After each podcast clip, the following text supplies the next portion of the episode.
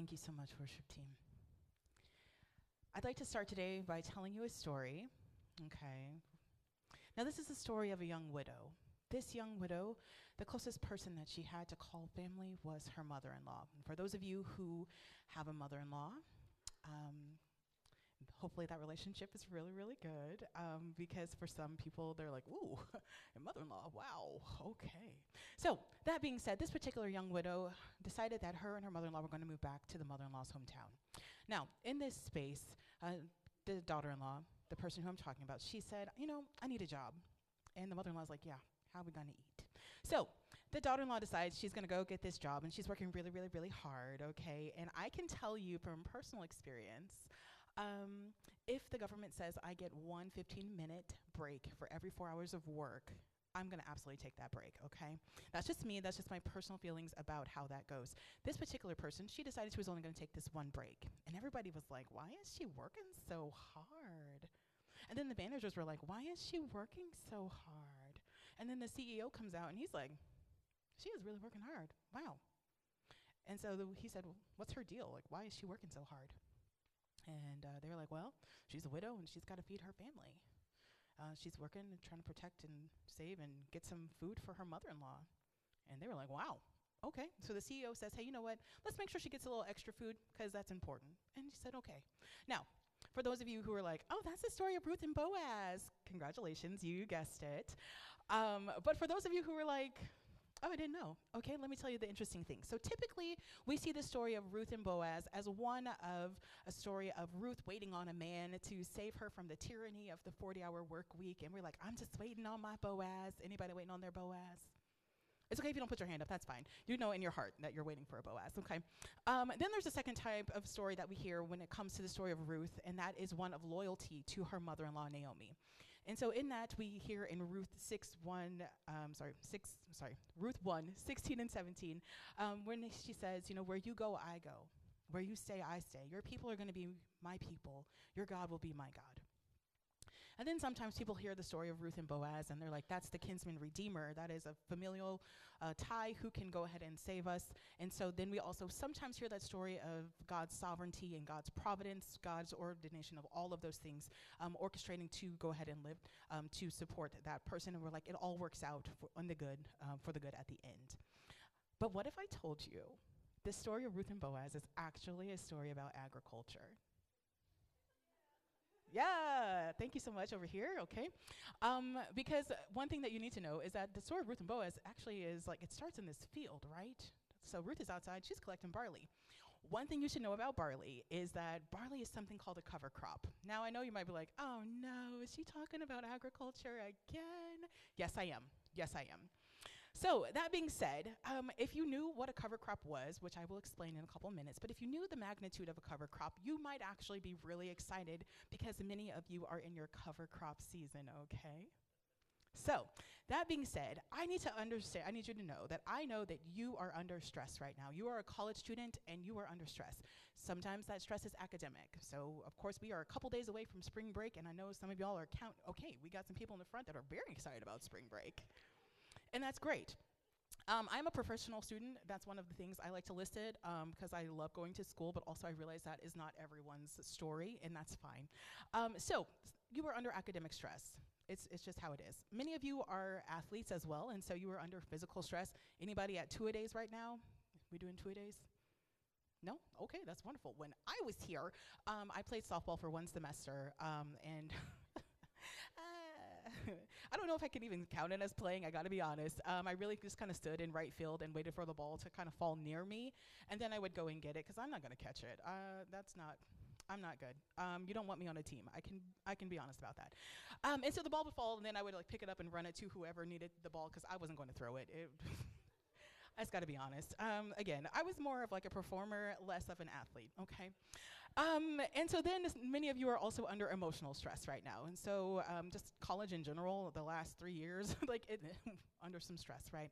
So that being said, I recognize that you as college students are under stress academically, physically, and emotionally. Um, but as a professional student, I'm going to share the three things that I did while I was in my cover crop era. And those things are number one, do some soil management. The second thing I did was I decided on a crop to plant, and then I planted it.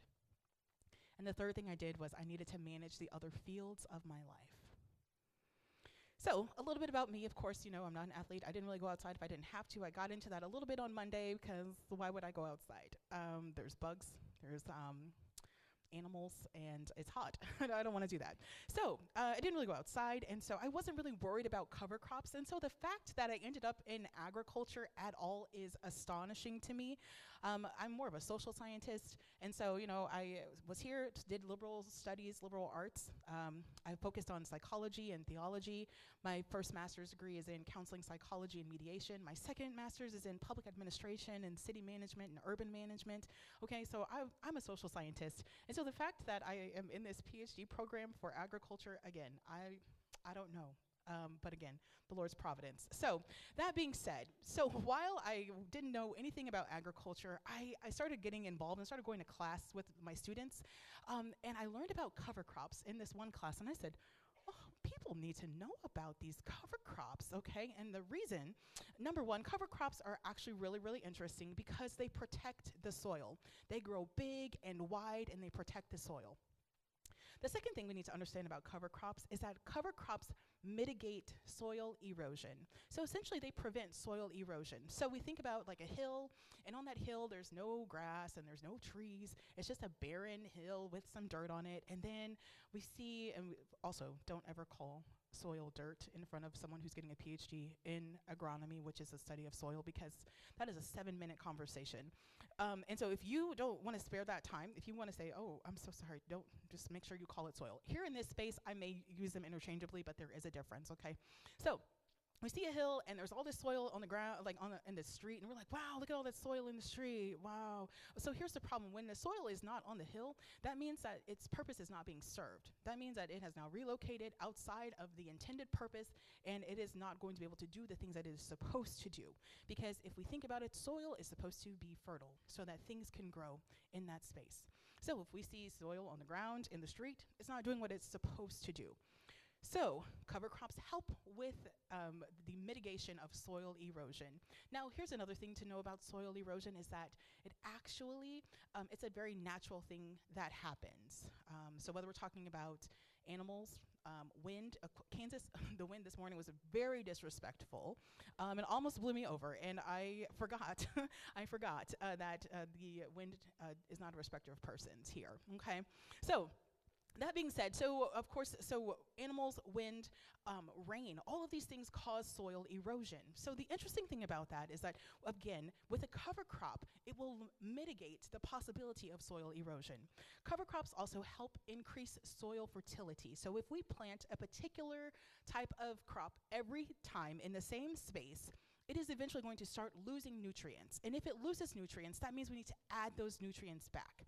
Sometimes we use fertilizer but fertilizer is typically artificial. And so if we were adding in the nutrients in a natural way, then we wouldn't need to use something artificial there. Same thing about our spiritual life.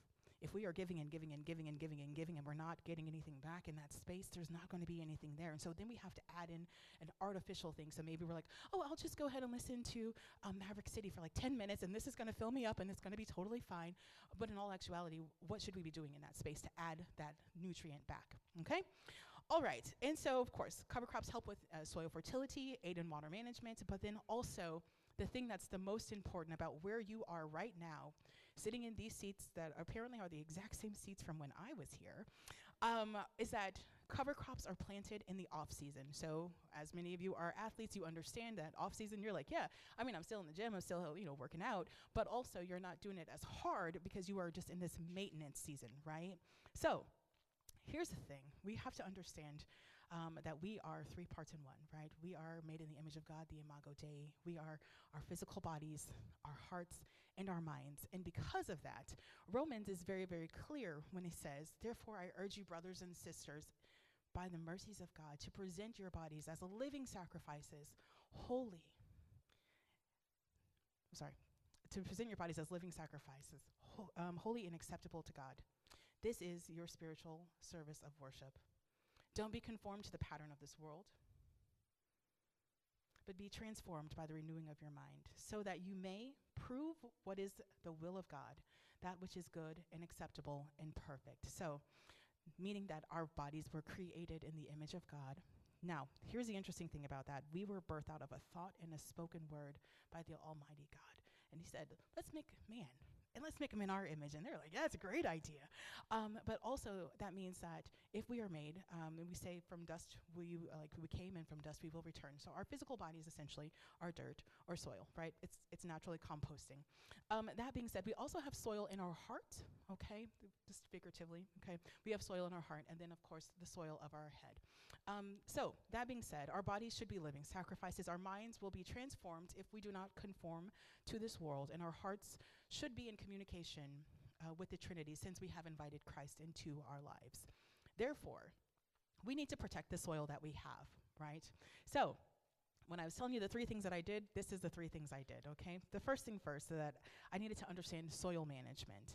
Um, and what does it mean to assess your soil health? Typically in agriculture, we might go ahead and do something called soil testing. This is like soil management. So we'll go, we'll take a sample, we'll look at it and say, wow, it's missing this one particular thing. It's missing nitrogen. They have whole conferences on nitrogen, which is that same element that you see on the periodic table of elements.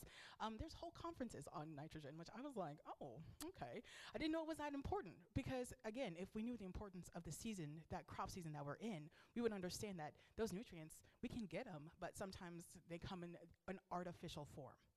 So, understanding soil management, sometimes we have to have outside people assess the situation or outside entities. So sometimes that looks like God, and you're in relationship with God, and God's like, "Ooh, you know that one thing that we've been working on?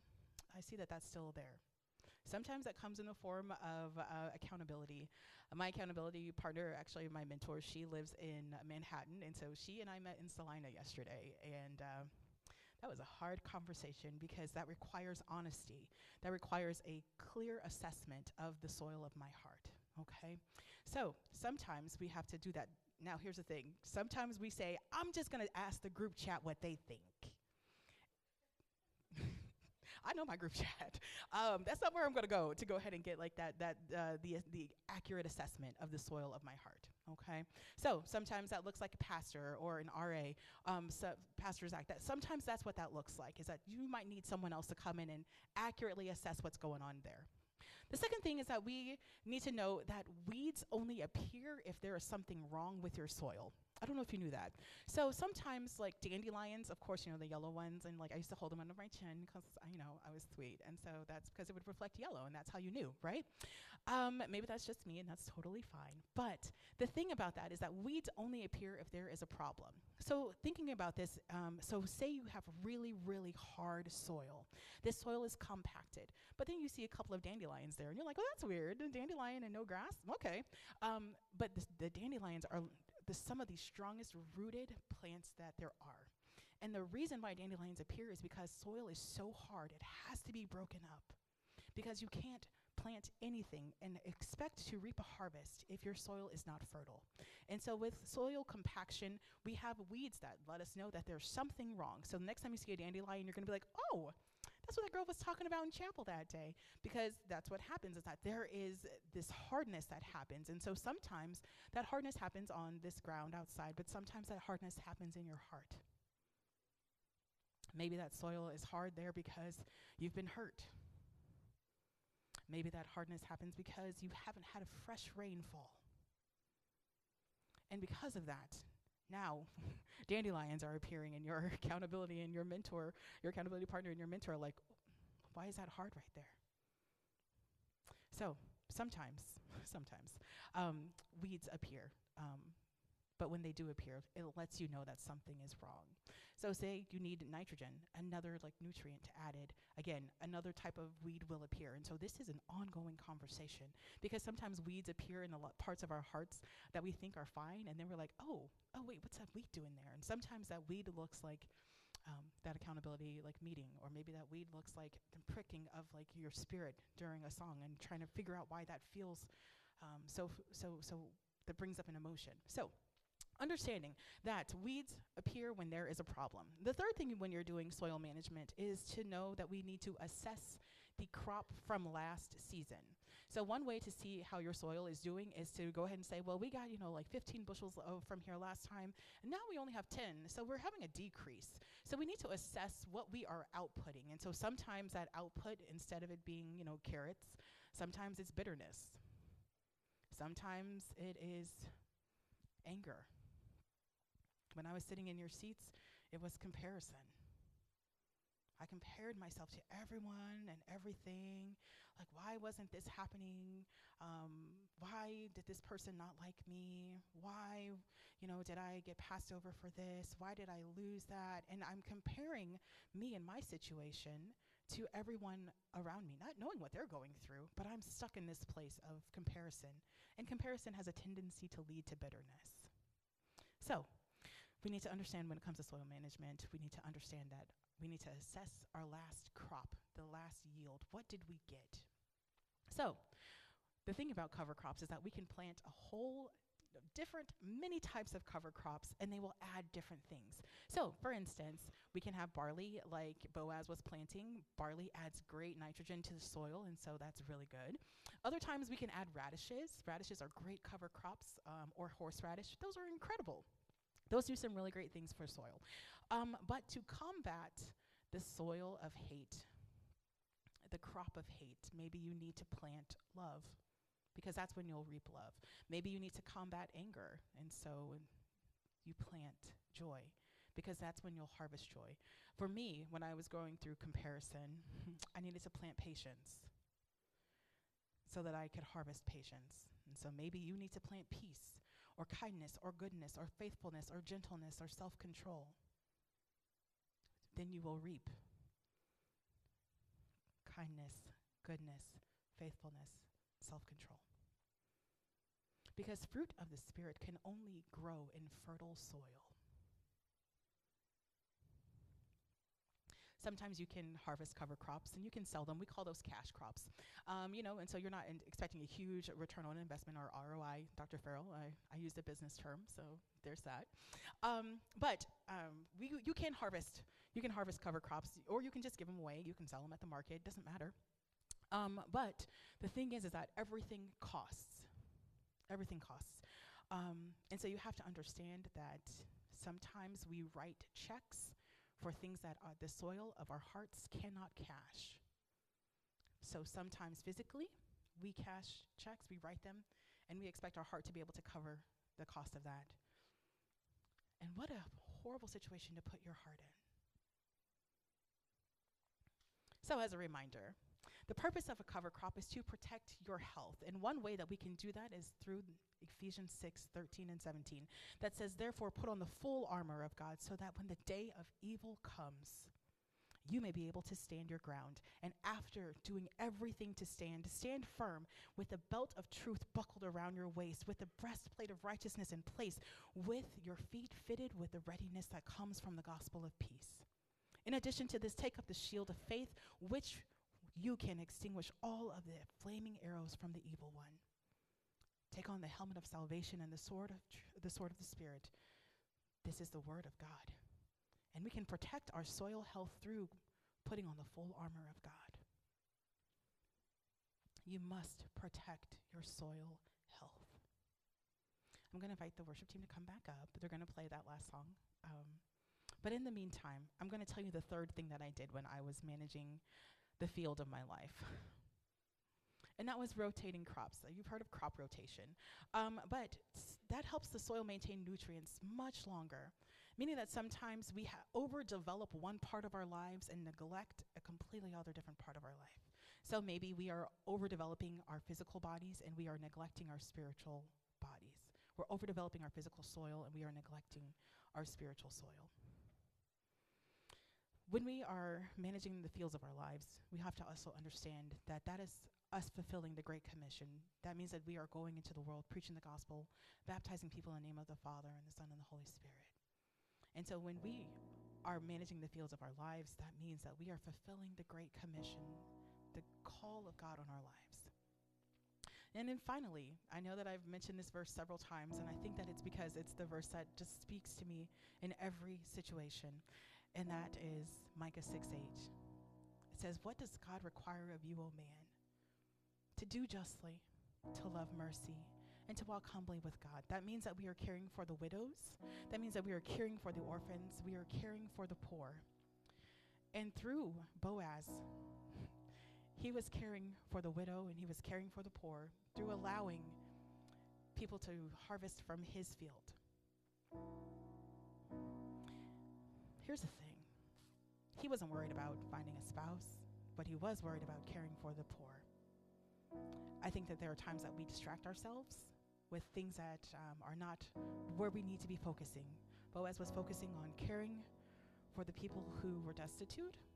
And there are times that we are concerned about whatever is happening specifically to us. And if we had our eyes fixed on Jesus, what would that look like in our lives?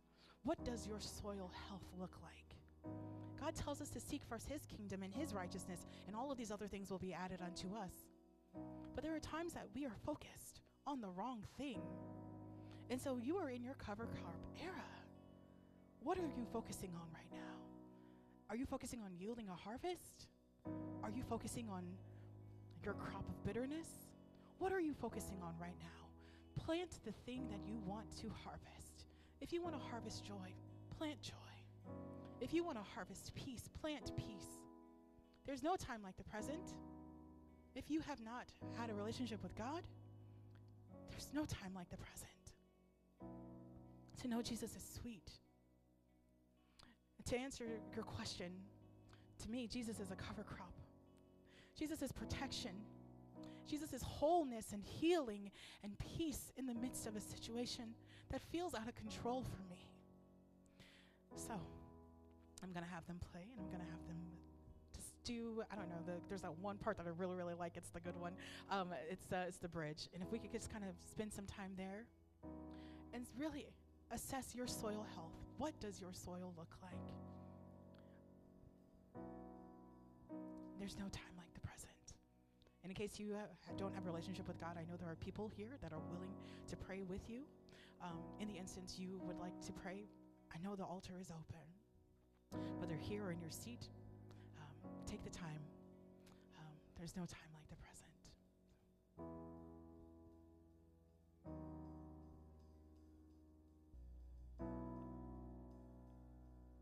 We come to you, Father, as humbly as we know how. We know that you won't fail us, you won't forsake us. And so we are thankful for your presence, for your peace right now, for those who have made decisions to come back to you, to protect their, the soil of their heart, to protect the soil of their head. I just pray that you would infiltrate their lives. Be the rain, the fresh rain that they need to soften hard soil. I pray that you, your spirit, would provide peace in situations that need peace, that you would help them plant joy in situations that need more joy, in situations that require self control. I pray that you would be with them.